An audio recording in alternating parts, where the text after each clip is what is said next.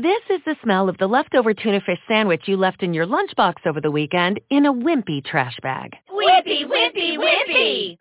Blech! And this is the smell of that same sandwich in a hefty, ultra-strong trash bag. Hefty, hefty, hefty! Ah, smell the difference? Hefty Ultra Strong has Arm & Hammer with continuous odor control, so no matter what's inside your trash, hmm, you can stay one step ahead of stinky. And for bigger jobs, try the superior strength of Hefty Large Black Bags. Blog Talk Radio. All right. Sunday night, late night radio. What fun. Well, that was good. One, two, one, two, three, four.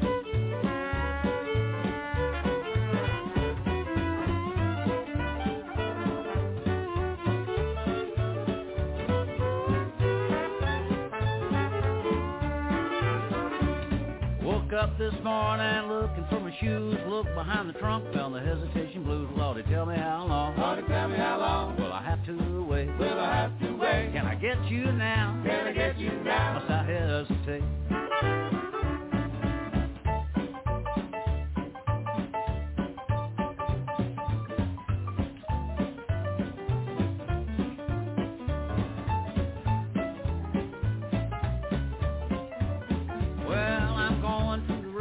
A rocking chair. Blues overtake me, rock away from here. Lordy, tell me how long. Lordy, tell me how long. Will I have to wait? Will I have to wait? Can I get you now? Can I get you now? Must I hesitate?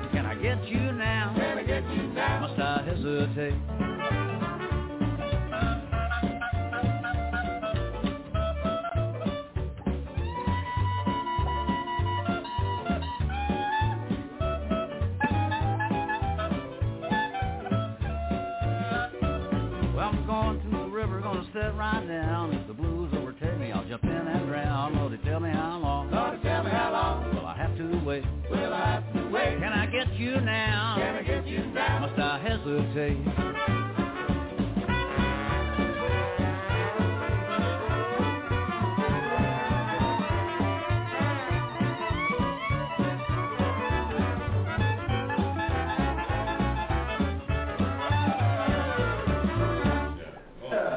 That's cool. Hey everyone, welcome to yet a very exciting episode here on Francie and Friends. Um, of course, it's not Sunday night. I totally forgot that that was on there. It's Wednesday night, late night, radio. You know, what fun. So anyways, the reason why we're doing the show tonight is because Sunday night, I guess Blog Talk Radio had some issues and we were not able to broadcast live. And it was really depressing because this show is what, 13 years in the making, Nick? Well, yeah, yeah, yes, exactly. Because um, yeah, this uh, I, I've known this guy for a while. I mean, not. I mean, you know, on a he's he's he's a good friend that I haven't heard from, or we haven't talked in in a long time. Um, but uh, we do go back by now. This is 2023.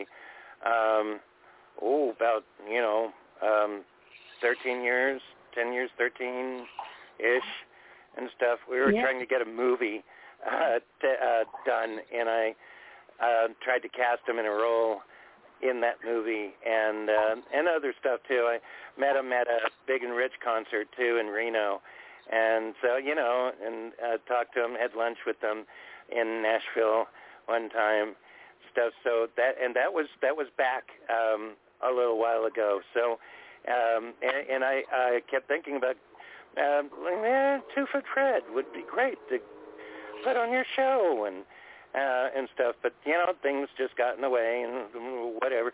But um, yeah, um, what you mean by that is now we we've come like full full circle in a way. Yes, that's the title of your your uh, your thing for tonight. is full circle. Uh, and I know that Two Foot Fred himself, he, he says that phrase in the song that he did um, to promote his book. Anyway, we'll talk more about that. But yeah, so yeah, about I guess 13ish years in the making. Uh, yeah, Yeah. you're right. So uh, come full circle, and it's 2023. Uh, so heck, yeah, it's it's about time, and I'm really glad to hook back up with him again too. Uh, he's he's a great he's he's a great guy. He's a great person. Um, anyway, anywho, He's a sweetheart. Yeah, um, I did receive a text message from him. He is going to be on tonight. He says he's running a little bit behind. Is it okay if he if he calls in in about 15 minutes? I said that actually works out because Nick wanted to make some announcements. oh I did. Oh yeah, cool. there's there's announcements. um, yeah. Um, actually, I've been trying to develop a comic book line for a little while, off and on. Um, and um, I got discouraged a couple of years ago, but I got back to it this summer, and uh, I've been trying to figure it out. Starting with my own books, uh, my own comic books that other people have done over the years, and um, getting the rights back, and trying to figure out how to format and do things the right way, so that just like I publish books, uh, it's like second nature, and I could just you know do comics too. Uh, with of course the help of the illustrators and the and the, and the people. I can't do all that, but formatting and and stuff.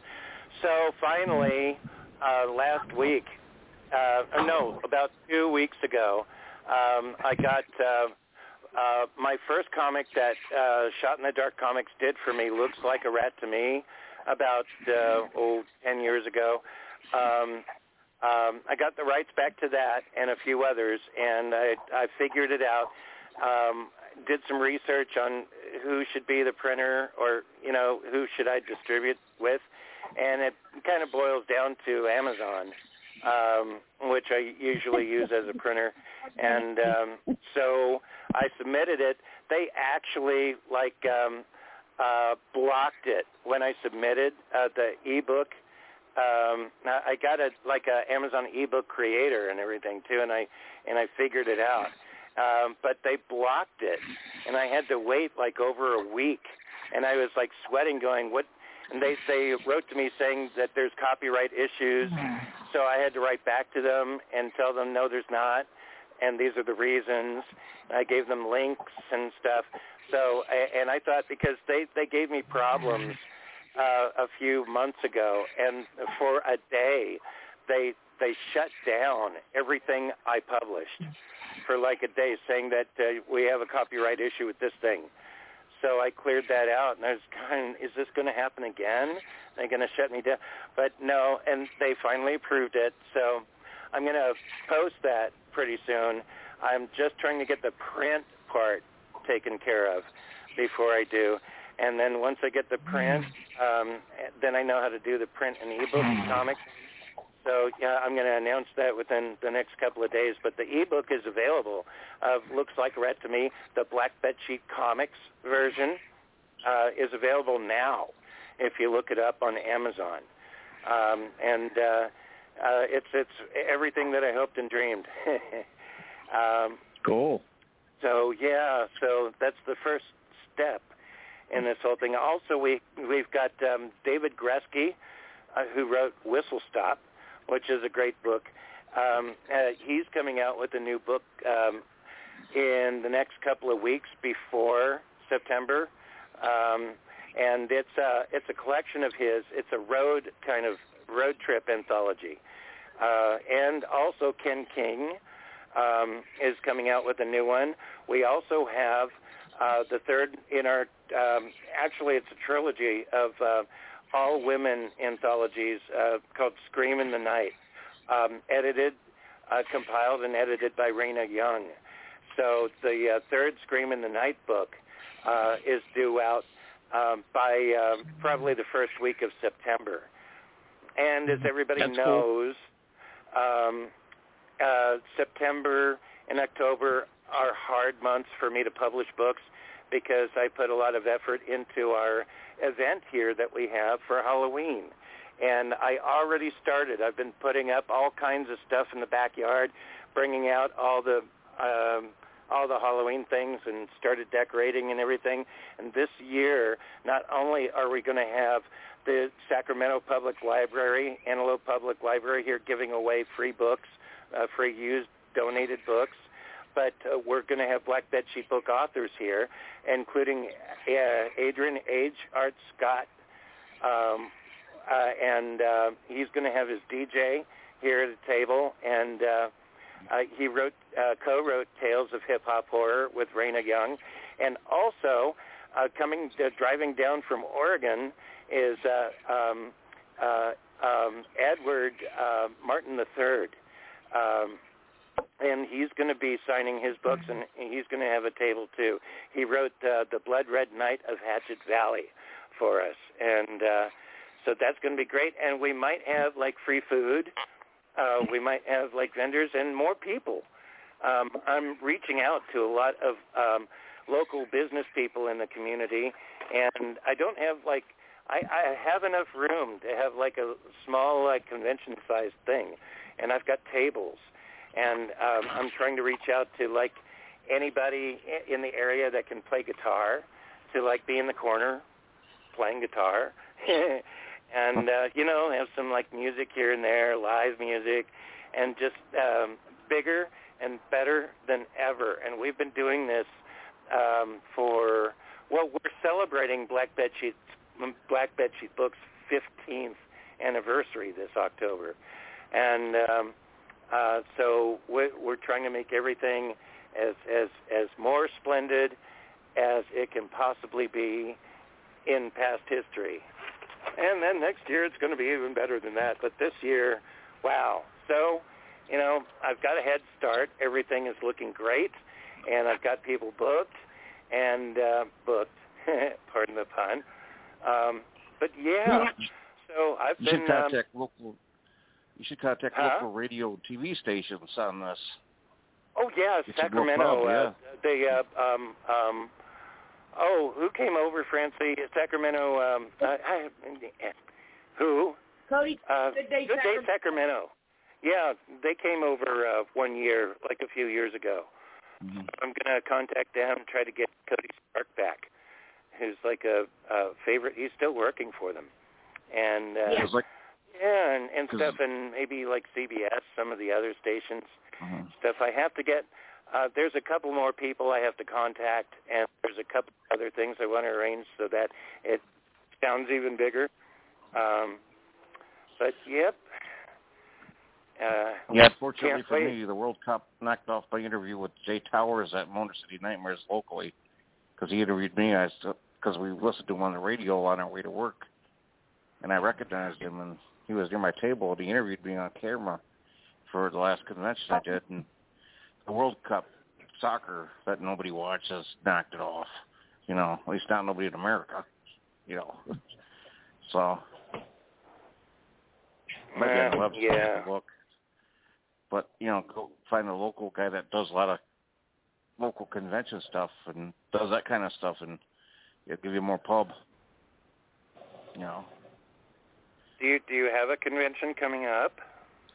um, no, I, I got a, in the selection process to do um, uh, an authors event at a Barnes and Noble in Rochester in November, and Ah. you kind of inspired me to maybe do an adult book giveaway thing at my favorite watering hole. People come in on Halloween for their for uh, um, dressed up as Halloween characters or something, you know. Oh, cool. Okay. Depends on if I get my books in. you know. Yeah. So, but no, I, I would check uh, see if there's local radio, TV personalities on your local stations that could give you more publicity locally. Because they're always looking yeah, for stories that would too. be cool. I know a we have. Um, just an idea. I know we have a couple of authors that are in Hawaii, and I uh, reached out to them um, about um, the Maui fires Mhm. um, and everything, and they they don't live in Maui, thank goodness. So they're Yeah. um, they're away from that. But um, it, it's it's been very interesting. Uh, Mary Quijano, uh, who wrote the Indian Problem, uh, her books uh, were delayed. She supposed to do a book signing, but it was delayed. I guess I don't know because of the fires. Um, but uh, Hmm. yeah, a lot of stuff going on there. I was like, you know, asking if they were okay, and they they say that they are. Um, but uh, yep, yep. I don't want to go on about So- the fires. Though. That's uh, I could go Well- on and on about what I heard No, about that sounds like you got a. It sounds like it's growing vast rapidly. Your Halloween event. Well, yeah, it was the biggest fire in United States history. They say. in the last hundred years. Can't yeah, forget the there's, there's still one. about a thousand people missing. Missing. Mhm. Wow. So Yeah, had to spend like five people that were trying to escape. They had to spend like five hours in the ocean. they were saying that hmm. it was done on purpose, too. It wasn't a Oh. natural disaster. I'm hearing that because it was a historic village or something, wasn't it? A Historic. Well, a lot of billionaires want something. the property, and they decided to burn everything down, Oh, make yeah, people I did, have I did to hear about that. Yeah, I heard about that have too. Yeah. sell their property. Yeah, I've heard about that. A lot of the um, local people um, say that too. But yeah, like I said, I could go on about that from what I heard. I don't, Mhm. I don't know anything except for what I heard. I mean, uh, you know, yeah, the world is like going uh, and uh, going Nuts. topsy turvy uh, in a lot more ways than I've experienced. I mean, man, you know. Yeah, a you lot of you know, different a- things going on. There's a fire going on in uh, California right now. Yeah, you know, I got a uh, message from uh, emergency services, whatever they're called, uh, today, uh, saying that there's Yeah. a fire on. Um, it- it's it's a ways from us, so I didn't get Yeah. the the the freeway and the number and the 119 or whatever and stuff. They were saying to avoid that because there's a fire. There's always Yeah. a fire every year in Northern California. Thank goodness Yeah. though it's not near us, but I mean God bless them. That, uh, uh, there was a fire that um, that happened a couple of years ago in um, what was it? Uh, Paradise, California. And my parents, instead of moving here, they were going to move to Parasite, par- Parasites, Paradise in 1992. And I remember when my sister was alive, she was excited about it and always talked about it, stuff. But they moved here instead. If they moved there, their house would have been burnt down with the rest of them. Wow, talk Yeah. about it you sounds know, like they hey, avoided going from paradise to hell. yeah, it would have been like your book, and like the, the two towns in Michigan. That's amazing. I had That's why that. on the front cover of your book, I, I I figured, you know, I have to like illustrate it with a map, you know, like a map paradise to hell. Oh yeah. That's cool. I'm happy about your event taking off, man. That's great. I'll be seeing you in the Yeah, national that's news gonna be great. Yeah, there was one time that we had Raina Young um, uh, and her husband John Gillette uh, over signing books, and Fred Wiehe also, and uh, uh, I was able to fund boxes of their books to be given away for free. And um, Fred, uh, I remember he texted on Facebook or something uh, saying that I, I can't I can't sign fast enough and that that actually made me feel good because that's that's the plan. There's so many people. Yeah. So I'm going Yeah, to be giving away books for free at this time too. Yeah, and all the kids, they were like, like we're out of candy right now. We're going to make a run to get candy, and they like forget the candy. I want the books, and it's like, wow. Yeah, it's promoting liter- literacy in books, not just giving away sweets. You know, it's like making a having more of a purpose than that, and making a difference in kids' Oh, lives, yeah. and even even their their um, their parents too. Um, well, I think you'd rather have when they books were- candy. Oh, by the way, you guys, brace yourself for this one. What? Barbie, the movie, has just made history again.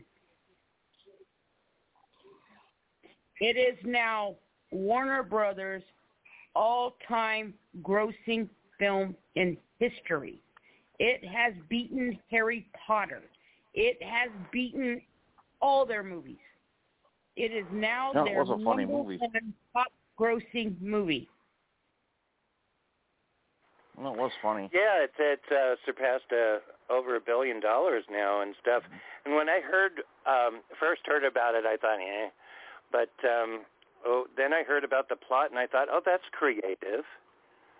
So if they go into the real world um, to try to, because their feet get flat or something, and other Mhm. things. Uh, some people say that it's uh, a little bit too woke, but um, but Actually, it wasn't that doesn't bad. Sound like it. It It, sounds like I've it's it. a lot of fun. I mean, Ken was the sidekick for Barbie anyway. Mhm. Uh, with the toy line, Barbie was the star in the first place. So, I mean, yeah, make fun of Ken. there's nothing wrong with that. Actually, it kind of poke. I, I seen it with the, my wife and daughter and son-in-law. And, uh, it was uh, it was kind of it was funny. It poked fun at Mattel and Barbie a little bit. It kind of was tongue-in-cheek humor. It was actually I was laughing my butt off. It was funny. But yeah, get- I heard that there's a lot really of um, references to a lot of the past toys and a lot of, you know, stuff like that. So yeah, Yeah. it, it does sound good. Yeah, it's it's worth seeing. But let's get to the really important one to see, the last voyage of the Demeter. Did yeah, I heard that, that? that's not doing so well. I heard that the people that like it, especially horror people, really like it, but Mhm. um it's not doing too well in the theaters. I heard. Because yeah, the previews for it look really good. I just haven't gotten around to seeing it. Yeah, I want to see that one too. It looks really good.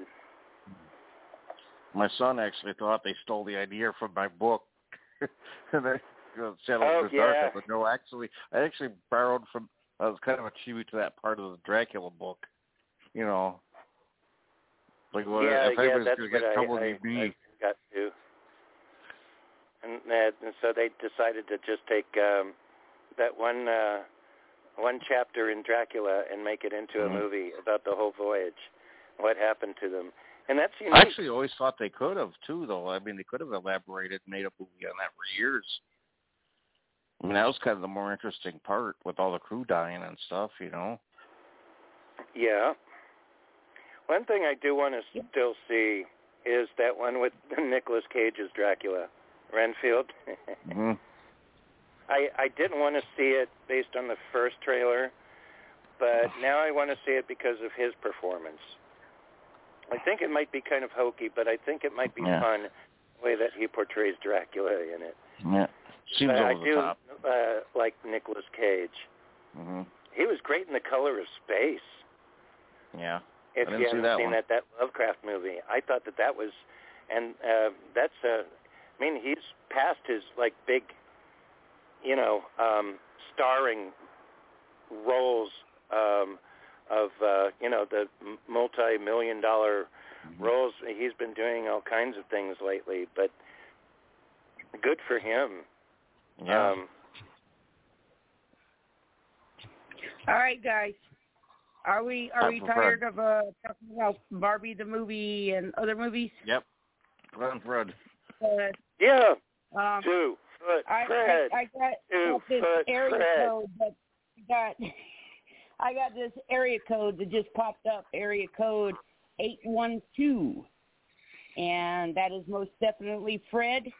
So without any further ado, here he is, 13 years in the making of trying to get Two Foot Fred on this show. We finally got him. Hello there. Hey, Fred. How you Hey, guys Fred. doing? How, hello. Pretty We're good. doing good. I Fred, apologize when, for when, you uh, what? when you heard me say that this has been 13 years in the making, this has literally been 13 years in the making. Like every month for the past 13 years, I have said, Nick, give me Fred's number. Nick, give me Fred's number. I don't know if I can do it. Nick, so he's loyal to not pass out your phone number. That's cool. Oh well, yeah. I I, uh, I explained uh, towards the beginning of the show um, before you called that uh, um, uh, w- we got we had a disconnect for a long period of time. I gave them a little brief period of history, you know, with the into the basement thing, meeting in Nashville, meeting you for the first time in Reno at a Big and Rich concert down the out the escalators. I got photos of that. I, I got to Oh, show you sometime, but uh, but yeah, I mean, since then, I mean, we kind of lost touch, and and um, I, I was uh, telling the folks how uh, it's really uh, it's really great to hook back up with you again, uh, and this Absolutely. show's a great excuse for it. we don't need an we don't need an excuse, but but I I get I know what you're saying. oh, good.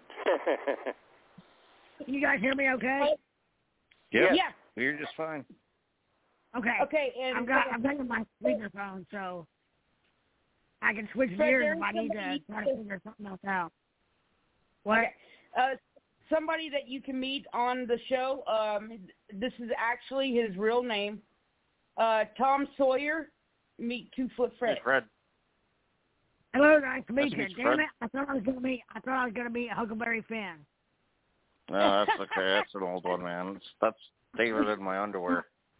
nice to meet you. Yeah, two foot. I, I mean, um, um, Tom Sawyer has been an author of mine. I, I think I've published like ten books of his or some uh, Wow. since uh, uh, maybe 2012 or something Yeah. like that. He eventually became a co-host of of um, Francine Friends too. Uh, so yeah, he was excited to that you're on the show. Fantastic. Yeah, Fred, I've got, how'd you I get heard your you start? talking. I'm- How'd you get your start? I'm just kind of curious because I, you know, I have a journalism background, so I got to ask the basic questions. How'd you get your start? How'd you get into music and everything? Well, it was a um a fateful. Uh, I was in Nashville, uh, late ninety, like ninety nine, two thousand, something like that, uh, for what they used to call fanfare. Now it's uh, CMA Music Fest, and I was there by myself. Um, I'd driven down. It's about three and a half hours from where I'm where I live in Indiana, and uh, I'd driven down and spent the week there for CMA Music Fest, or week and um, met John Rich of, of the band Big and Rich in a bar down downtown Nashville. Um, oh, cool. yeah, and then So you're a Midwestern boy, then like me. I'm from Michigan. yeah, I'm in Michigan. um, we those of us in in the in the business don't really we don't necessarily call it country or western. Mhm. Country, but uh, yeah. Um, but so I met John, and then he um uh remember me, and we exchanged email addresses. Remember me, and then invited me to do the Save a Horse video like five years later, um, in '04. Um, and that pretty much led to me them basically saying, "Hey, we're going out with McGraw." Uh, we would love to have you at, at any shows. You, you know, you're welcome to come. So I started going to shows I could drive to, and that led to them saying, "Hey, why don't you come to Nashville, hop on the bus with us, and ride for a couple weeks at a time?" And that then that led to me doing the whole second leg of the tour, and then on and on, and the rest is history. Cool. Yeah. That's really cool. Very organic. Oh well, so uh, so um, I always imagine. I, I think I don't know where I heard this, but uh, um, I I did hear uh, um, on uh, like YouTube um, some of your interviews on uh, TV stations about how you first got involved with Big and Rich. I don't know where I heard this from, but I heard John Rich talking about how he met you in a park instead of a bar. I don't know where that came from, but I always imagined. I, I what? Uh, yeah, I, I, I always imagined um, that. Uh, did did um, uh, did you and John and Kenny like get together and say, "Hey, there's this music mafia thing. We want you to be uh, uh, like a spokesperson and be in our videos," or or uh, because it, it sounds like what you're saying is it was it was a process instead of sitting down and saying, uh, "Okay, this is how it's going to be." No, yeah, no, we're never never discussed it like that. It's very organic, uh, very kind of unfolding as time went on, um, and very very um, um, you know, I for the first two years I I wasn't getting paid um for going out and and eventually performing with the guys. However, the second year I was able to sell. They let me sell some merch on the road, which paid my bills. And then the third year, uh, from then on, I was on salary and very treated. You know, always always treated well and always took care of my expenses on the road, obviously. But um, I I I did very well salary wise um, when it when that that time came. Um, and it was not because they didn't want to earlier. They just they didn't have the money. I mean, production costs were already pretty razor thin. You know, they were on a thin budget or thin margin, if you will. And um, but excuse me, they'd had the music mafia going on long before I was around. Um, ah. And yeah, I think when I got in, when I got involved, like really involved. I think they had done 72, I want to say 72 Tuesdays in a row. And I don't know how many we ended up doing all together. Um, but, um, again, that was just something that I kind of organically fell into. Um, and it just seemed like there were, when I first, when I first got involved with the guys and then the mafia, music mafia, it kind of was one of those things where it felt like I was never not going to be a part of it. In other words, I right away never questioned whether I was they were going to want me to be officially involved or not because I just felt like I was.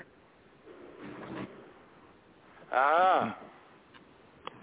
Yeah, it seemed like um uh back in those days, uh when I was really into country music, I mean that's a whole other can of worms.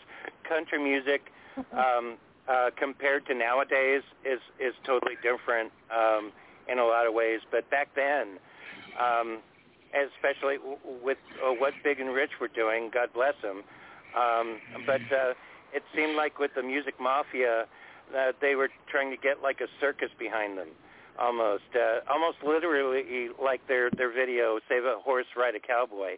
Um, but Yeah. it, especially in their um, in their album um, um, coming to the coming to your city, uh, I think Right. that they they say, yeah, we've got our very own two foot Fred and our big black rapping cowboy. Yeah. uh, and you know, and all this like a circus behind them or something that they were trying to instill. Like uh, we've got all this pizzazz, and you know, and stuff. Am I am I right? They, Yeah. I mean, you know, Oh yeah. that There, there for a while, the more the crazier and the more colorful, the more they wanted it around. And the, the more out of the ordinary, mind blowing stuff. Um, yeah, you're and you're right. Country country music uh, is different now than it was then. But you got to realize when we were doing our thing, hot and heavy, in our heyday, like '04 to I don't know 11, 12, 13, something like that. um, there was an eight or nine year span there where we were doing things and playing music that people of that day thought was thought was extraordinary, extraordinarily different from, you know, 20, 30 years prior to that. Um, so it's really just matter a matter of perspective. Um, you know, the people, the the lines or the um, the boundaries that um, are within are are are created within the industry are meant to be broken uh, by any anybody creative. Um, now, the marketplace, i.e., radio and radio listeners, kind of have a little bit of a decision. Well, as well as consumers, people are consuming and, and purchasing. If that if that happens anymore, I don't know. I don't know how much longer we'll have that from the standpoint, but um, yeah. they all have a have a say in um, obviously what how the music changes, whether it's accepted or not, and to what degree. Um, so you know, it, it's just part of it all matter. I mean, on the road, I heard everything from because we were out with two what I would consider two traditionally traditionally country artists. The first year McGraw and the second year and Dunn. And um and then we were then we did fairs and festivals and and all kinds of uh um you know our I wouldn't necessarily well, I guess we were on tour but but more random than just being on with with a with a bigger artist. But um to be on with a, a couple of traditional art um performers like like Tim McGraw and Brooks and you heard everything from um rarely did I hear you guys are too much. Usually it was like, yeah, we're ready for this. So it was rather interesting. Yeah, well, I soaked it up. I mean, uh, I became a really huge uh, Big and Rich fan. I, I'm, I still am. Um, I, I think that some of their music is a little um, drier than it used to be, but when they started out, and especially the Hillbilly Jedi, which was uh, oh, n- not too long ago, eight years ago, that was awesome too. When they got like uh, Bon Jovi to be a part of it, and all that. that and uh, I, I've learned to really like Big Kenny a lot. Um, uh, uh, with his, uh, his days with Luvjoy and um, Yeah, and so yeah. forth. Uh, yeah, I, I really think uh, I, I'm kind of drawn more towards him. If if you ask me, who do I like better? Um, uh, but uh, I like both of them. I like that kind of music, and uh, it, it blends a lot of like you know rock uh, with country and everything. That that that whole um, circumstance with you getting involved with them that really um, did something for you overall. That really enriched your life um, and kind of changed it um, in a lot of ways. Oh, and and yeah, in countless ways. I mean, I I I like to say that I've had a lifetime of lifetime experiences, um, because, and I'm not saying this in a in a uh, vain way whatsoever, or a I'm not trying to be uh, braggadocious, but at all. But uh, I have often thought to myself, you know, I've forgotten more people that I've met than what most people get to meet in their lifetime. And it, Yeah, um, just kind of mind Yeah. I, I was going to say, um, if you want to finish your sentence, one thing that I definitely want to play is your song "Coming Full Circle." I love that song, and uh, I've also noticed that within the last five minutes, we have jumped up two spots. So we do have listeners tuning in right now, and I think Yeah. it would be great if we were to play your song "Coming Full Circle." Oh yeah, That's those that that haven't listened, they'll be super impressed. And uh, this is not just Blog Talk Radio, uh, Fred. Uh, this goes to iHeartRadio and a lot of um, distribution channels. So um, Oh, uh, after this show, um, it's it's um, going to be distributed to all kinds of people. So um, yeah, And I love this song when uh, when Francie uh, before you play the song when um, uh, when we got together and talked uh, and agreed to do the show, we did a lot of research on you. And uh, I never saw this video before. And I said, "Hey, Francie, come over here. Check this out. This is great. That's Two Foot Fred.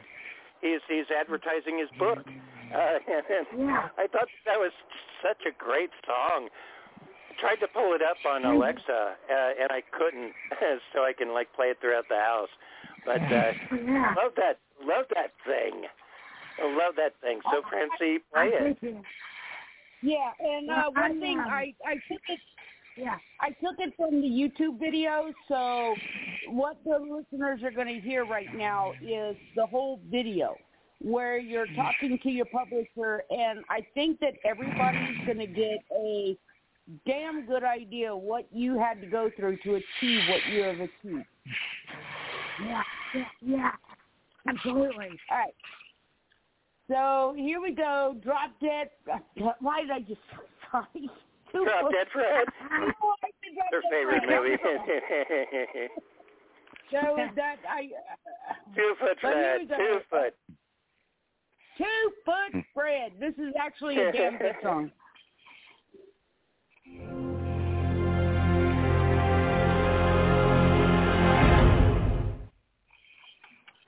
I know I have a story that re- will resonate with the public and a story that, that needs to be read.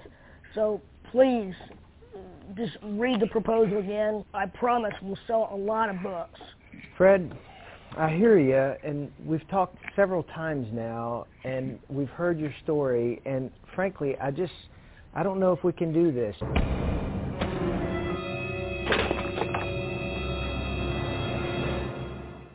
I've heard this all before, and I'm tired of it.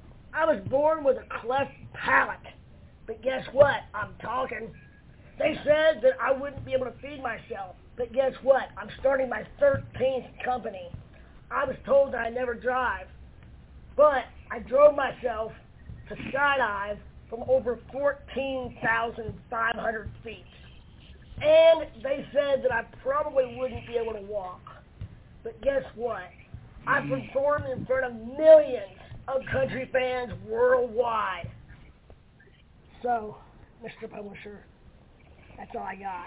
From the bottom of my heart, please publish my book. We have a deal.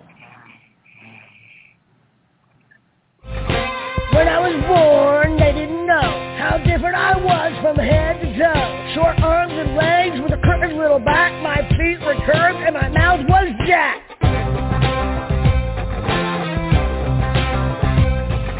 The 70s and 80s, it was cut to cut. All those docs fixed me up while mom and dad dealt with the stress. Me and the big man knew it was best. I love the life that I've been given. Yeah, it's a miracle. My life has come full circle.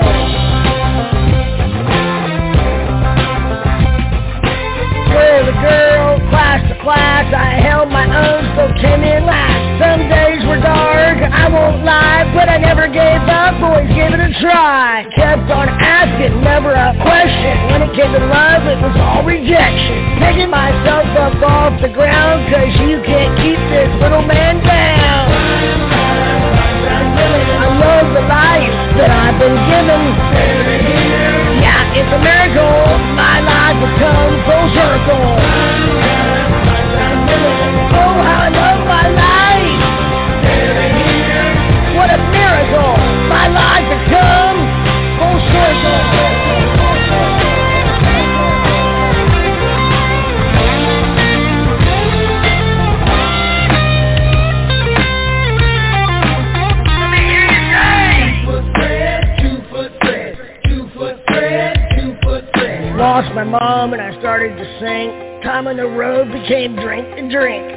bench to bench, shame to shame, starting to lose at life's big game. Love and grace, well they found me, I'm back to the guy that I used to be. I still got dreams in my head, I'm blocking it tall cause I'm two foot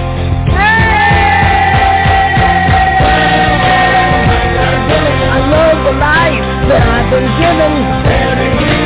Yeah, it's a miracle. My life has come full circle.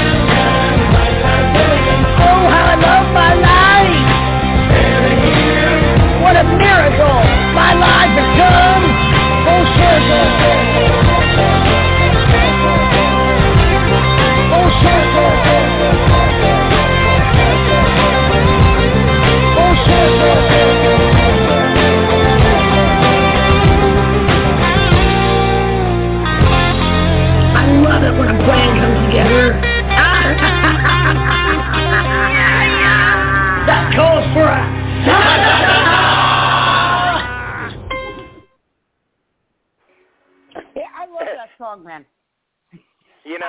Fun I've song. been in the book business since uh since the 80s, and that is hands down the best book trailer I've ever seen.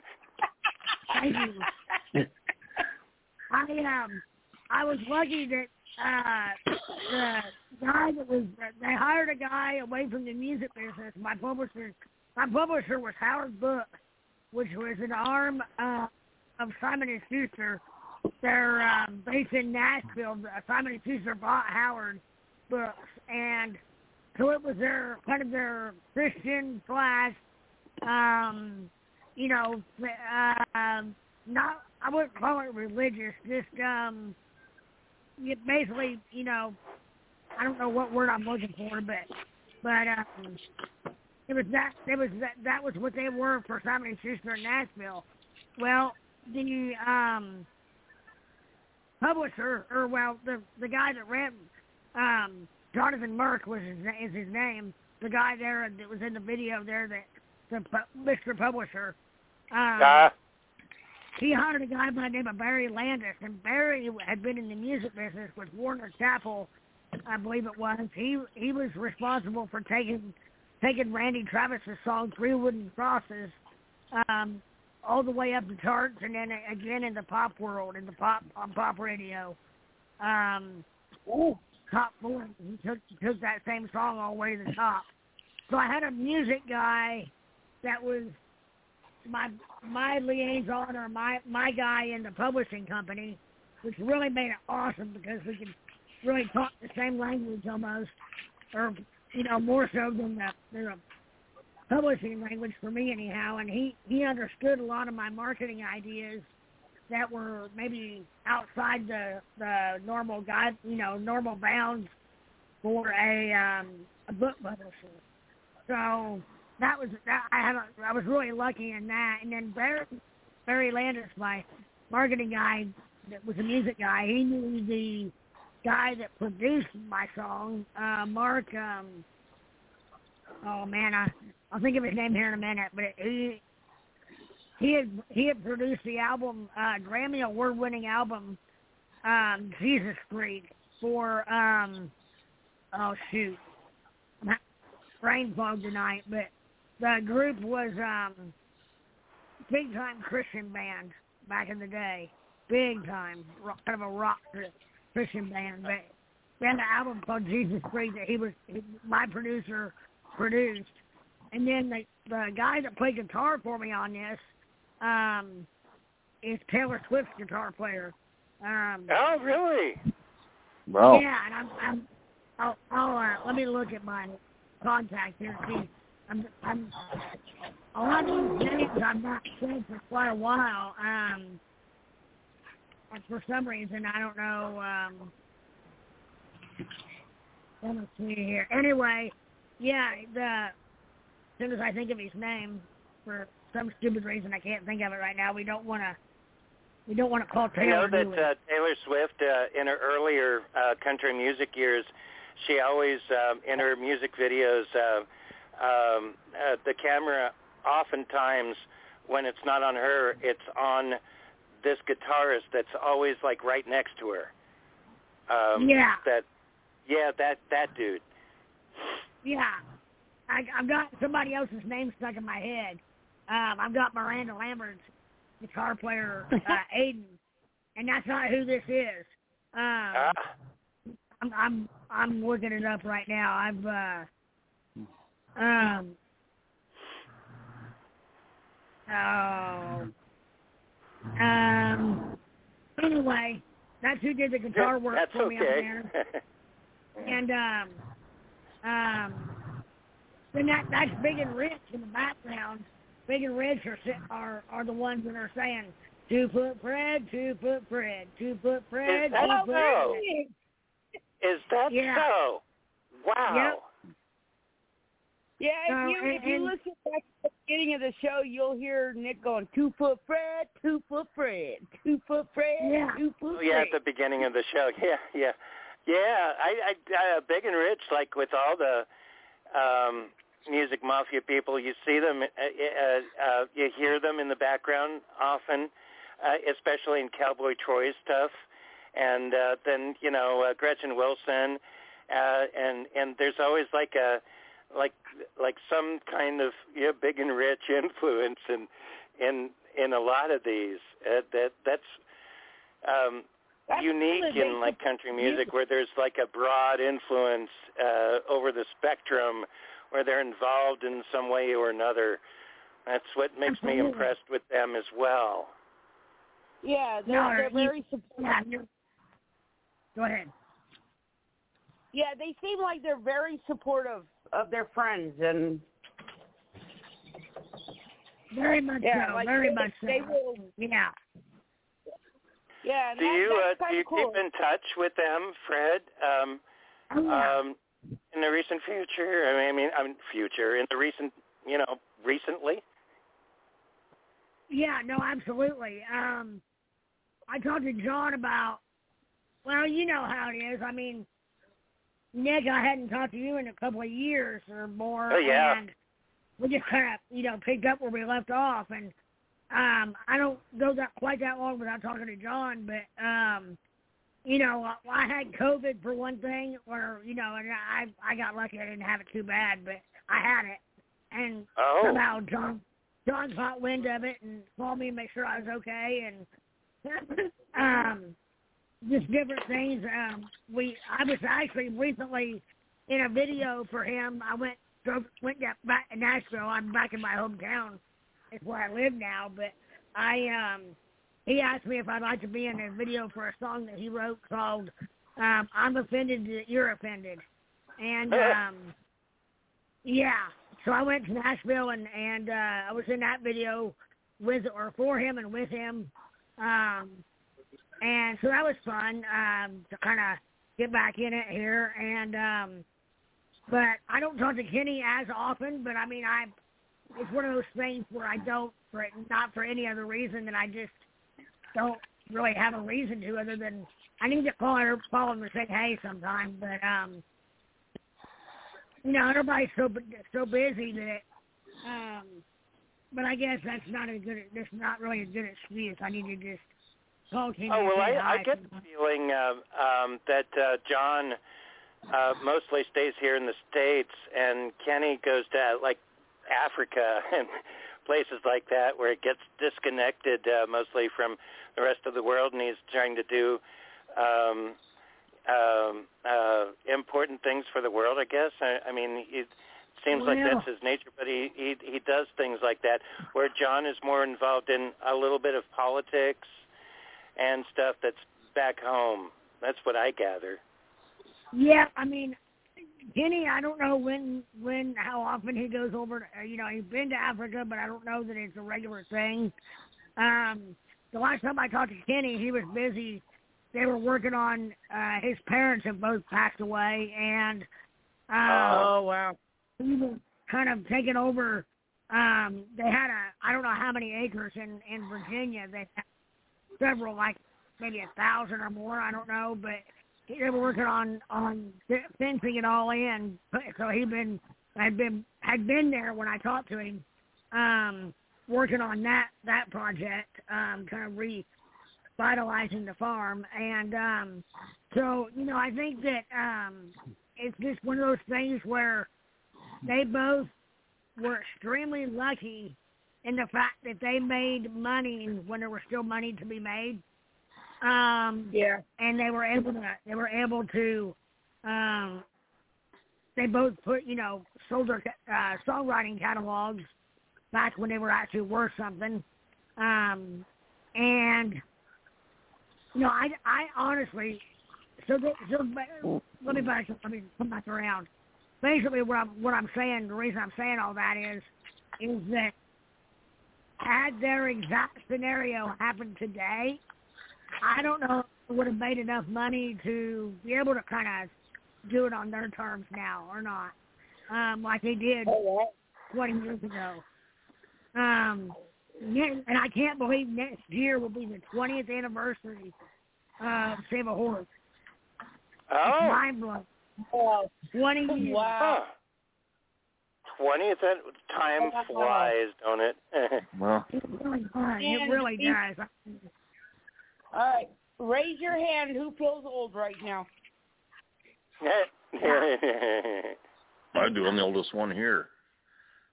I don't know. How I try not you, to. Tom? I'll be 63 in October. How old? 63 in October.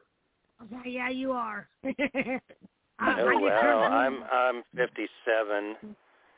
I Uh, as a matter of fact, uh, Fred, uh, there's been a couple of times in the, the recent years that I've looked you up on like Facebook, and I saw your um, the Facebook um, uh, page that you have, because I was was actually wondering, is he still alive? Uh, I was Yeah. wondering about that about other people too, but because I haven't heard from them in so long, and so and I was going, oh, thank God. And now I'm well, I'm talking to you in the flesh, so I mean that's you know no brainer. But uh, Yeah. wow, yeah, I've um, actually, huh? the way AI is going, um, it won't be too long before you really will wonder if you're actually talking to this the person or not. Oh well, I I hope not. I what do you mean by that? No, Fred, you, you got you got a lot of energy. In fact, uh, the last uh, right before the Sunday show, you and I we spoke, and you said, "Hey, I'm mowing the lawn right now. Um, can you call me back at uh eight eight? I think it was like ten o'clock our time." I was like, Yeah. "You're freaking mowing the lawn right now."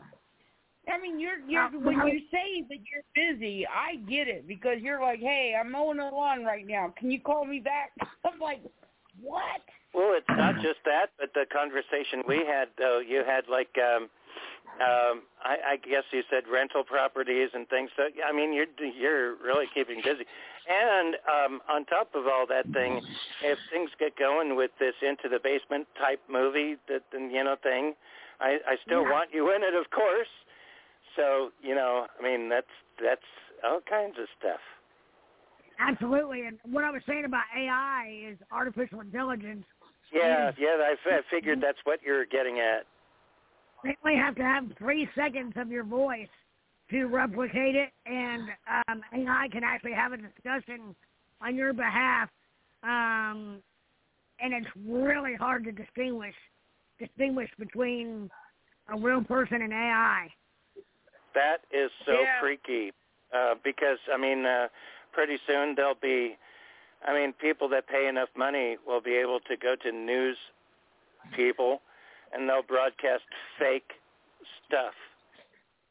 Yeah, and I, I think there's going to be a lot of money in applications or in uh, technology that will be able to discern AI from a real person, um, whether it's audio recording or real-time um, content or video content or whatever it may be. There's if they can if they if they're good enough to create the AI to replicate replicate the voice, then they ought to be good enough to create AI to dis- distinguish between a real person and and and you know AI.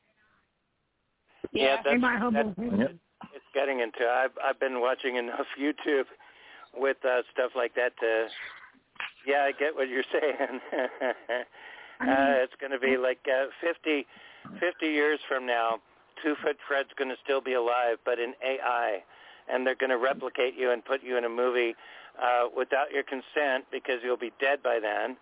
And uh, but any surviving members of your family over you know that all that eh, they're they're gonna like say okay we need the money and then two foot. Fred's going to be around in 2050 it's like with this cameo in a in in Star Wars is like 20th movie um as a stormtrooper, and then then uh, AI Carrie Fisher is going to say, "Are you a little short for a stormtrooper?" And you're going to say, "Well, yeah, I think so."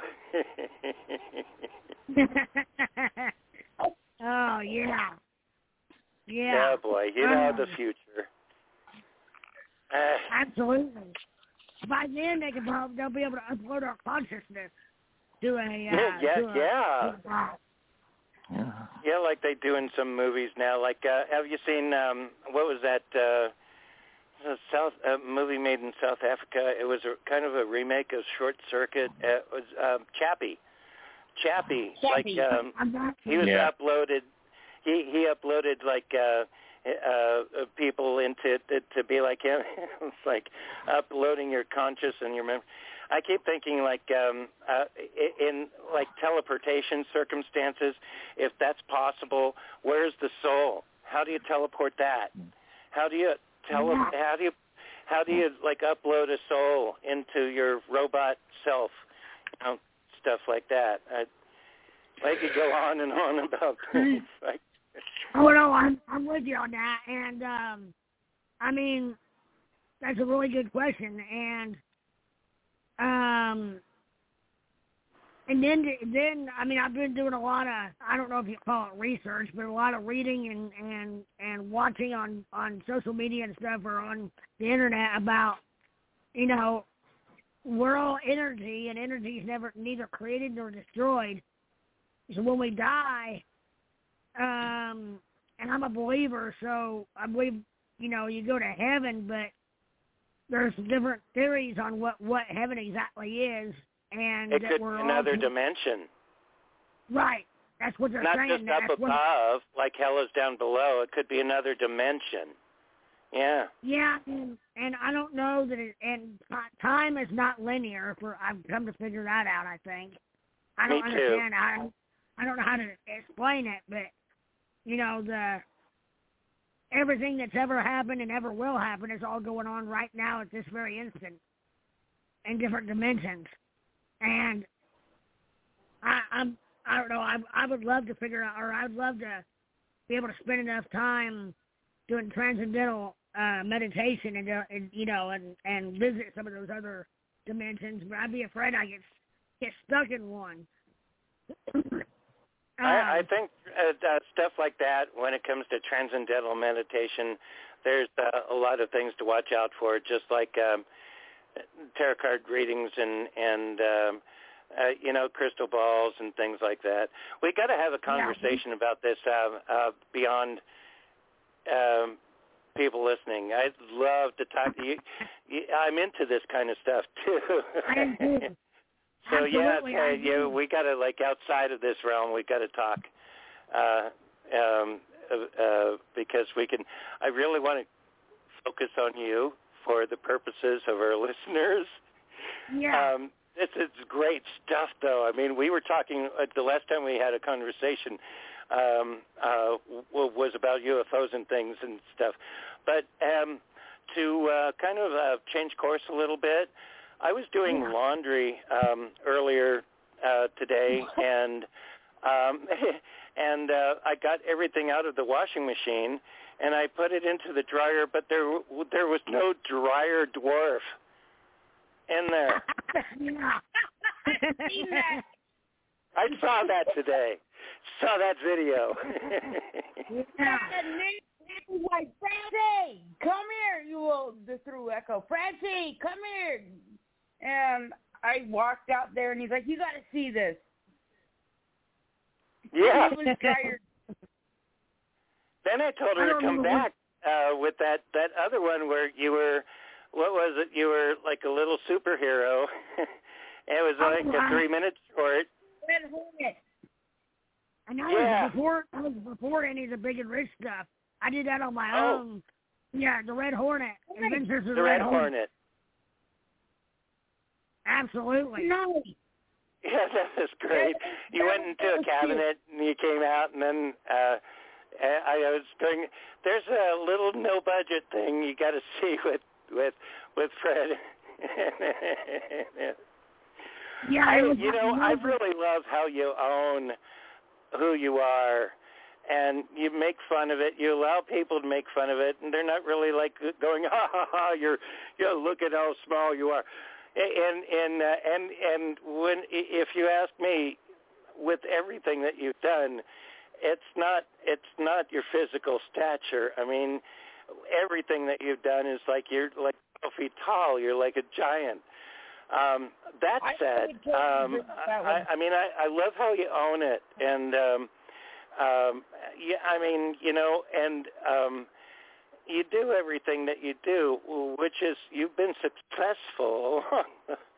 the whole lines from um, everything I've known about you and we've talked about. Um, uh, and it, it's amazing. As a matter of fact, um, I love Billy Barty, um, but uh, you're I'm your number one fan when it comes to people of your stature. I mean, you and there's been many. I love Time Bandits. I I love I mean the whole nine yards.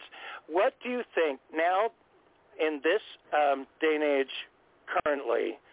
There's this thing that's viral around the internet about the frickin' Disney remake of Snow White. Um, and uh, they're they're not seven dwarfs anymore. Uh, they're like uh, I don't know what they are. Uh, uh, and um, I forgot his name. The guy from uh, the Game of Thrones said, "You know what? When it comes to Snow White, we're not going to uh, uh, uh, uh, being a dwarf as I am. Uh, uh, they live in a cave and they, they do no. It's something like you know what I'm talking about." Um, and uh, so Disney decided to make them not dwarfs, and then um, dwarf actors are coming out saying, you know what, they if they just stuck to the story, we can have jobs. What do you Right. think about all that, the whole nine yards? Well, I think it's bigger than just little people not having jobs. I think it's, uh, you know, first of all, the the guy you're thinking of, is Peter Dinklage.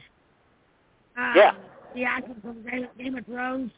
Yes. Um, and I, th- but I think that it's much larger from a standpoint of they're probably going to have, um, they're probably to have black, transgender, um, whatever in uh, in in the movie instead of the Seven Dwarfs. I don't know how you even. I don't know Um, how you. What? I said, oh yeah, I agree with that. Yeah. Well, I mean, I'm not being facetious, but it's like, come on, people. How do you how do you keep the same context of Snow White uh, without the Seven Dwarfs? I mean, yeah. I don't understand. I mean, how what you know the Disney. If it wasn't for Marvel, they're lucky they have Marvel. Otherwise, I would completely. I wouldn't have Disney Plus or anything. But I have it because I'm addicted. Uh, I'm obsessed with Marvel movies, um, and that's where I got the idea. You know, the whole Tony Stark thing, dying and and um, feel like he probably uploaded. His, I feel like he went to the future because he brought back uh, one of um, went to the past and the future and figured out how to upload his consciousness um, to an a you know to a robot or to one of his suits. But anyway, that's a whole other deal. But anyway, Yeah. Disney is too, too woke. They need to get unwoke. And I thought when They they, brought. Eisner back, I thought when they brought Michael Eisner back as CEO, I thought that, that might help it. And it maybe, excuse me, it might have helped a little bit. But um, I, I've heard here recently, meaning within this past week, I've read and heard some things not too flattering about Disney as far as their their underground as far as um the real motive behind a lot of Disney's stuff, if you will. Guy, And I I've know heard it's a not- lot about that too. Yeah. It, it's And, uh, um, it, it's not just it goes beyond woke. Um, the Oh, the yeah. definition of woke um, and everything, and as far as I'm concerned, when it comes to woke things, it's um, when it comes to Hollywood studios making movies, it's an agenda before entertainment. There's oh, an en- absolutely. yeah yeah and they just they just are able to spin it or put a twist on it just enough to make it sell. But yeah. you know, you look look at the most recent Black Panther movie, and I I like the first Black Panther movie. Oh, The me second too. one the second movie was I thought awful, and not because Yeah. of not because of um the way it shifted, but uh, or not because of the shift, but I think the way it was portrayed, I don't know, it just it came off as as as not, I mean, not appealing to me. Let's put it that way. And I yeah, me, not. me too. Me too. I didn't I'm like not- how they put the the Submariner as an uh like an Az- Aztec uh uh for one thing, but I mean there was mostly women that were kicking ass and they put the guys secondary.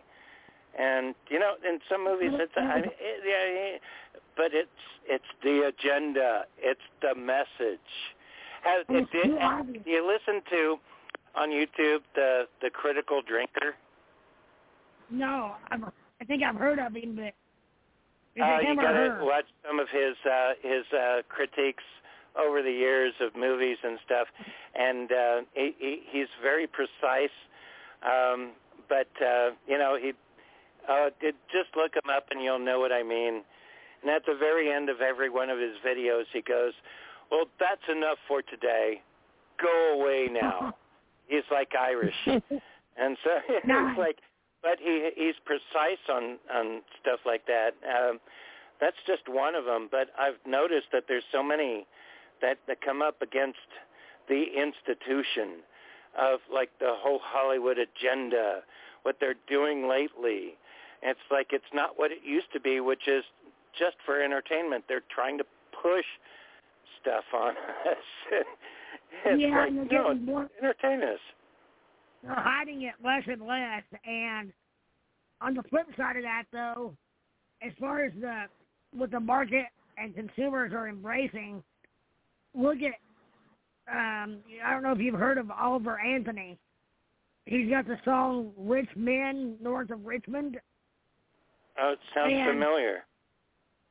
he he in one week he like went from a nobody small town uh dive bar playing uh singer songwriter to the top of the charts in a like in a week thanks to social media and this Wow. guy's a real deal and um and then you look at Jason Aldean's song um try this in a small town with the Oh yeah. controversy uh, but but guess who's still guess who all still at the top of the charts and guess what? Aldean didn't lose any ticket sales over it. He only sold it. He kept, he sold out shows because of it. I, I was And- going to say. I, I was under the impression for a short while that CMT banned him to make money. They did. They did. but I don't think that's him. true. But I mean, They it lost did. I mean, it, it it focused on him because Jason Aldean songs um, uh, uh, for the country. For I mean, it they never were a discussion. He was just country a country music star.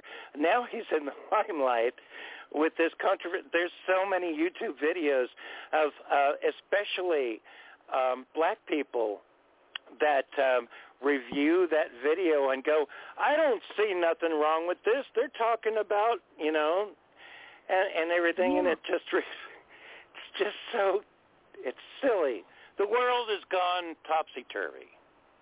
You're exactly right. And and I love seeing YouTube and TikTok videos about um with black people that are like, look, he's right. You know, coming around and all he's saying is is we don't want that kind of behavior here. Get on out unless you want to want to find out. You know, fuck around and find out. And um, Yeah. there's a- there's nothing wrong with that. And I mean, I've been on a few TikTok lives with with um, uh, snowflakes and and woke people and Democrats and whatnot, le- lefties. And one time I said that song came up, and I said, "Tell me, give me a lyric in that song that is supposed to be so racist or so bad. Tell me, give me a lyric." And I, I had listened to the song prior to being on there, and um, it, it got quiet for a minute, and this one guy speaks up and he says, "Okay," it says, and I think they were all googling the lyrics because none of them could answer me, and this guy spoke up and he said, "Okay," he talks about being a good old boy. He said, "You know what that's a dog whistle for, don't you?" And I said, Oh, yeah. "No, not really." And That's not what he meant. uh, the good old boys, the the uh, the you know the he, he meant he Yeah. meant the guy down the road that'll help you out if you need help.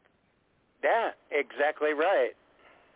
And they were trying to make it twisted to make it sound like it was a dog whistle, you know, for good old boys, you know, whatever you want to call it, like Illuminati shit, and um, or redneck, you know, bigots, and nothing could be further from the truth. And that's that's the sad part, is that they um, and and I I listen to I've for as much as I hate to admit it, for whatever reason, I I um and li- you know I'm listening to a lot of TikTok lives and a lot of lefties because I want to hear what they're talking about, and um it's amazing how literally can take you can tune into one of these lives and unless you heard names you honestly I, you'd have a hard time telling whether they were talking about Democrats or Republicans from that standpoint.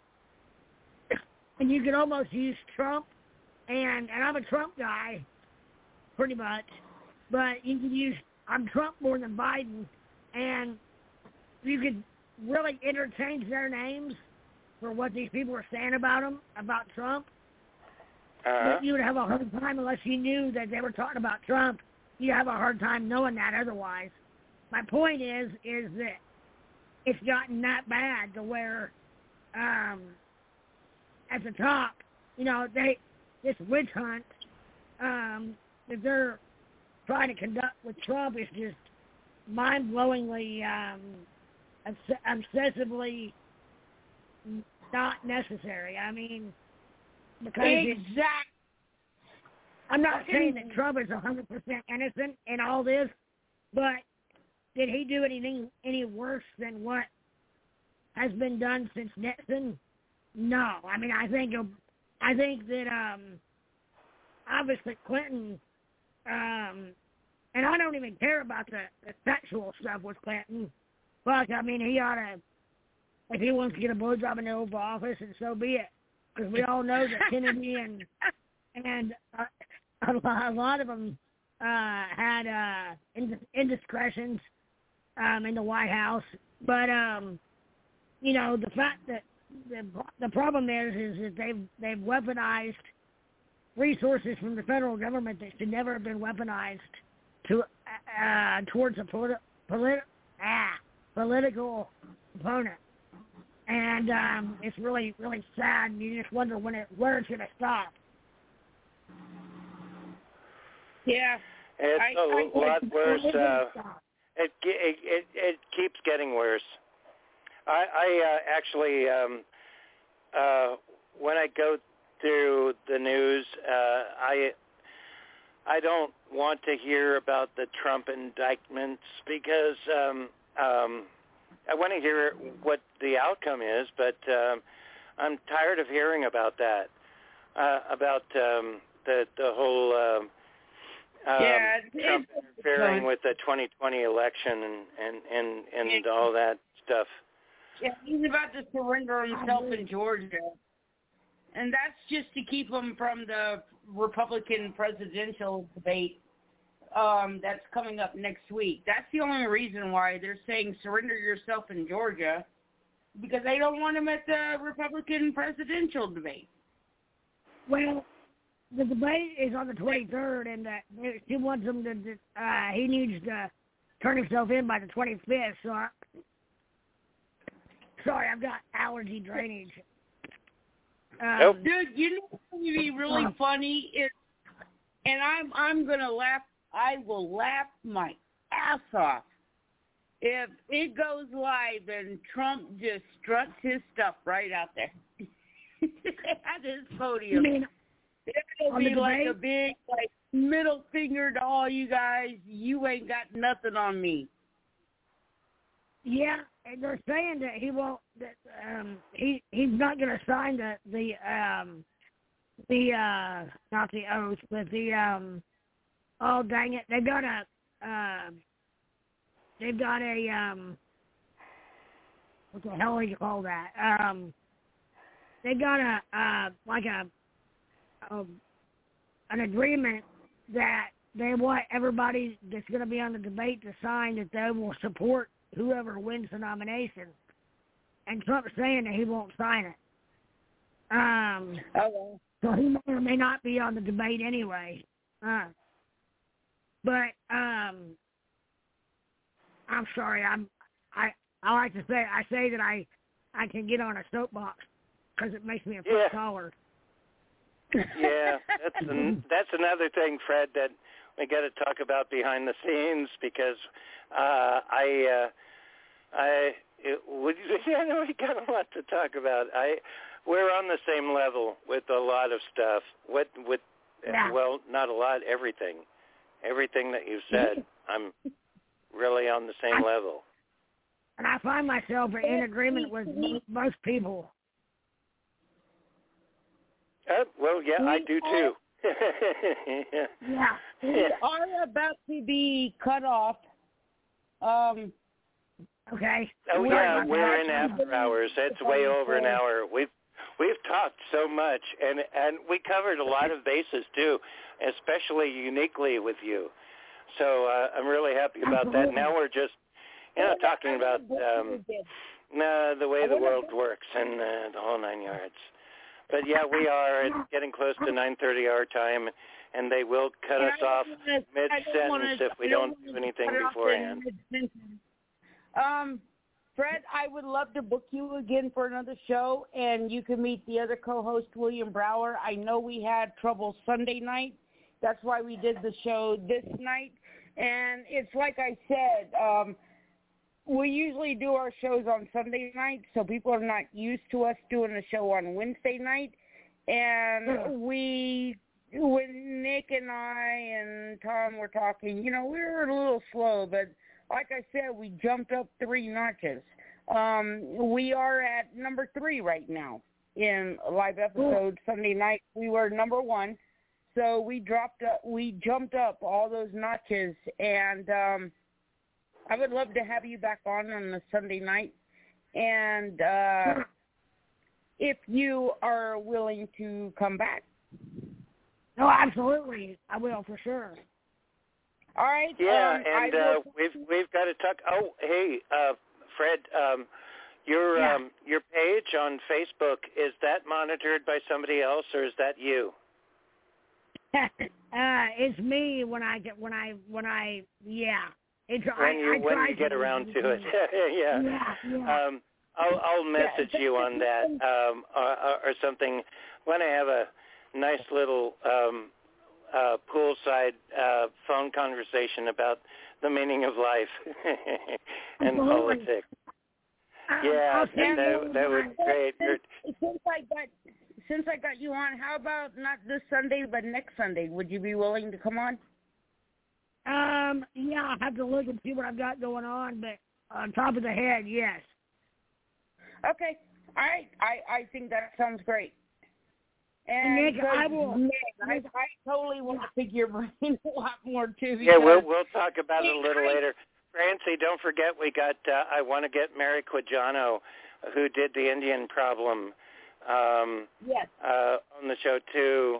Uh, a- a- that's a great book that I recently published. It's uh, a, a novel that takes place in the uh, oh early 19th century about um, the um, uh, atrocities that the Canadian government gave upon the indigenous tribes in a um, orphanage in Canada, um, Oh, and wow. the and the uh, Wendigo um, comes in and uh, you know does stuff. Yeah, So yeah, you but yeah, I'm trying to get her on the show, so we'll we'll figure it out. But uh, we Yeah. would like you on the show again, of course. I mean, yeah. And I'm gonna if this talking to you inspires me to work on the Into the Basement rescript um, also.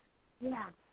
Yeah, and um No, I can text you all the show pages. If there's any show that you want to call into, don't hesitate. absolutely, absolutely. And uh Nick, consider switching that into the basement. The think about switching the lead to a little person. That'd be very interesting. Oh, you'd like that, wouldn't you? You'd like to be the star of the whole goddamn thing, wouldn't you? no, no, I didn't. I, I didn't say me. I said, did I not say little person? Well, you did. You did. You, that is true. That is But I true. would put my hands up. I would definitely want to audition for it for sure. Oh, you'd have to be the mortician. Um, Yeah. Like I, you know, but um, do you have anybody in mind to play a lead? Uh, that? Do you have a No. person in mind that that Well, would play yeah. the lead? As a, as a as far as I'm concerned, it could all be little people. I mean, that would be like people would like go what? And and Yeah, uh, and if it if it's directed well and written well, it would go over great too. I I can't imagine that a hundred percent, but I would love to do. I mean, that sounds so creative to me. Um, Yeah. well, Yeah. um, I don't know. sure. I don't know. You might have a hard time finding enough. Uh, well, maybe not. I mean, you have to tap into the LPA probably, the Little People of America, to, to find all your people. But yeah, I'm sure that the Game of Thrones guy wouldn't like uh, be a part of it at all. well, I've heard that Peter can be a little rough to work with. Um, he, he uh, well, no, seriously, like I heard, but um, a buddy of mine is Earl Brown, that was on the show Deadwood. He was uh, Dan Dority, the the head lynchman on Deadwood, and then he played Meatloaf in uh, VH1 uh, behind the music Meatloaf story or whatever, or no, but uh, whatever movie it was. It was VH1 movie Meatloaf, and then he played um, who else? Oh, he was uh, Earl was uh, Warren on something about Mary. You know, Frankie Beans, Frankie Beans. Have you seen my baseball? Have you seen my baseball? I love thinking about Mary. That's like What? one of my favorite movies. I found your baseball. You found my Yeah. baseball? and Earl worked with uh Peter on um I can't remember what movie it was. He worked with Peter Peter on and he said that he he was all over the place when they when they were reading lines. He said but when that camera went on, when they when they yelled action, he said he was spot on as far as um, you know, his ability to act. He said before before that he seemed like a he like my buddy Earl was a little concerned, I think, because Earl's pretty uh, by the book as far as he's a serious actor, and um, but he said Peter turned it on. Um, but I've never met Peter. I met I met Vern Troyer one time. Um, Oh. He was way cool. He was way cool. But um, Vern passed away, I believe. Oh wow. And Vern, you know Oh. who Vern was? Vern was Mini Me, and all the Austin Power stuff. Oh wow. You So- you've got me thinking um, about stuff and things. Yeah. With into the basement, you got me thinking um, about. Uh-huh. I mean, I can like write it however I want. um, Here's here's another twist. All the all the um all of the main characters are little people, but your the victims are all average sized women. I, I like it. that. I like it. I can already see it.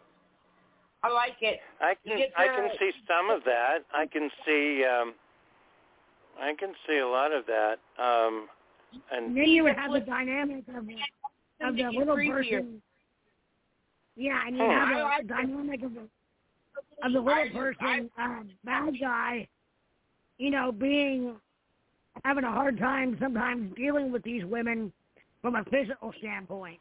Like, you know, the bad guy, um, you know, has a few close calls where the women about get away, kind of thing. But yet, as the movie progresses, you can make it where he get, he gets smarter and smarter, like making sure that he, um, you know, incapacitates them before they even get to that point. Um, and I'm not speaking from personal personal experience. Um, I'm just saying. I've got a vivid imagination. I like it, Nick. So have I. You've got my gears turning about this, though. Um, about um, Fred, huh. I'm gonna get him. On, That's, I'm gonna uh, get him on this. that's that's that would be that would make the movie unique um, yeah. in a lot of ways too. And maybe down for it. maybe uh, maybe in contrast, um, get some tall people, uh, really Absolutely. super tall people, um, to like I don't know, I don't know, I don't want to make it necessarily a physical issue, but um, um, I like it. but um, but yeah, we'll we'll see about that. That got my Yeah, gears turning. little like the flickering light in the basement, and then you know the guy's right there, and he's mutilating the body, and it's gonna have to be a uh, harder thing because. Um, Do I say Yeah, because you can't, re- you can't read everything. Yeah. Yeah, so it's going to be harder for them to get to the body and, you know, the light Well, the thing about the and- coroner thing is that everything is um, surrounding his stature, so that he's able to, in the coroner sequence, um, he uh, he would be able to reach everything. It's just the taller people have to like you know lean down and Yeah. um, Yeah, but the, um, the but, little um, person have other characters be different body. statures like that. That that actually sounds um, interesting. Yeah, because Yeah. the light is flickering and the, the little guy is, you know, at a different part of the body, and it's like, and then the bigger guy is looking like, oh, and he's gonna be terrified, and or she's gonna be terrified, and then there's another flicker of the light, and you know, the little person is at another part of the body. Maybe Fred can be more than one character in it, just looking different. Um, when you, uh, yeah. um, before we uh, lose time, uh, I've seen trailers for some of the other movies that you've been in. Um, did you have like acting coaches and things? Um, I yes and no. I did go to an acting coach uh, for a couple of years in Nashville, mainly because I saw the writing on the wall as far as hoping to progress, you know, hoping to move into uh, acting rather than because I don't sing and perform in that way. And I knew that I was going to eventually age out of hopping around on stage during Save a Horse, and was very subject to John and Kenny staying together, which they didn't. They broke up for a while, which is kind of what the reason I'm no longer living in Nashville. Mainly, not from a not from a um, malicious standpoint, from their their point of view at all. Mainly from a from a uh, dollars and cents as far as starting all starting all over production wise when they put things back together. But um so I, I did have an acting coach. I went to a voice coach, um, and all that in in Nashville. But um, I always felt like I I had it, but the acting ability. But um, I needed to learn not to be over the top with everything, and that you know, and kind of pull it back just a shade and truly act rather than just be like this character. And so over the top would be like the Red Hornet would be like something over the top, but um, that's what that was obviously. Um, or a music video would be over the top, but um, the acting would be more like what I did in um, the uh, ambush at Dark Canyon with um, that Pitt Brooks was leading it, and uh, I I played a um, like a not early 1900s um, newspaper guy, um, and I'm only in it for about a minute or two, but um, it was pretty neat. I, because a buddy of mine had had co-produced the movie, and um, he he sent me the script just just for me to, you know, as a buddy, just saying, hey, what do you think about this? and I wrote him back and said, I think I need to be, I can't remember the character's name, but I need to be so and so. And he's like, done. I was like, perfect. And then I was also a, um, I was in a movie called The Secret Handshake, and and um, um, oh shoot, what's his name? He played uh, he played um, not Hercules, yeah, Hercules in the in the TV show. Um, oh. Uh, oh, you would know, you know who I'm talking about. Uh, and he oh, played, I'm sure I do. I can't movie- think of it either. He was in the movie God is Dead or God's Not Dead.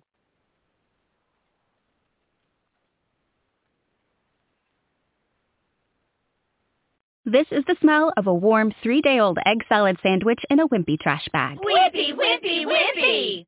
Blech. And this is the smell of that same sandwich in a hefty, ultra-strong trash bag with new Fabuloso lemon scent. Hefty, hefty, hefty. smell the difference?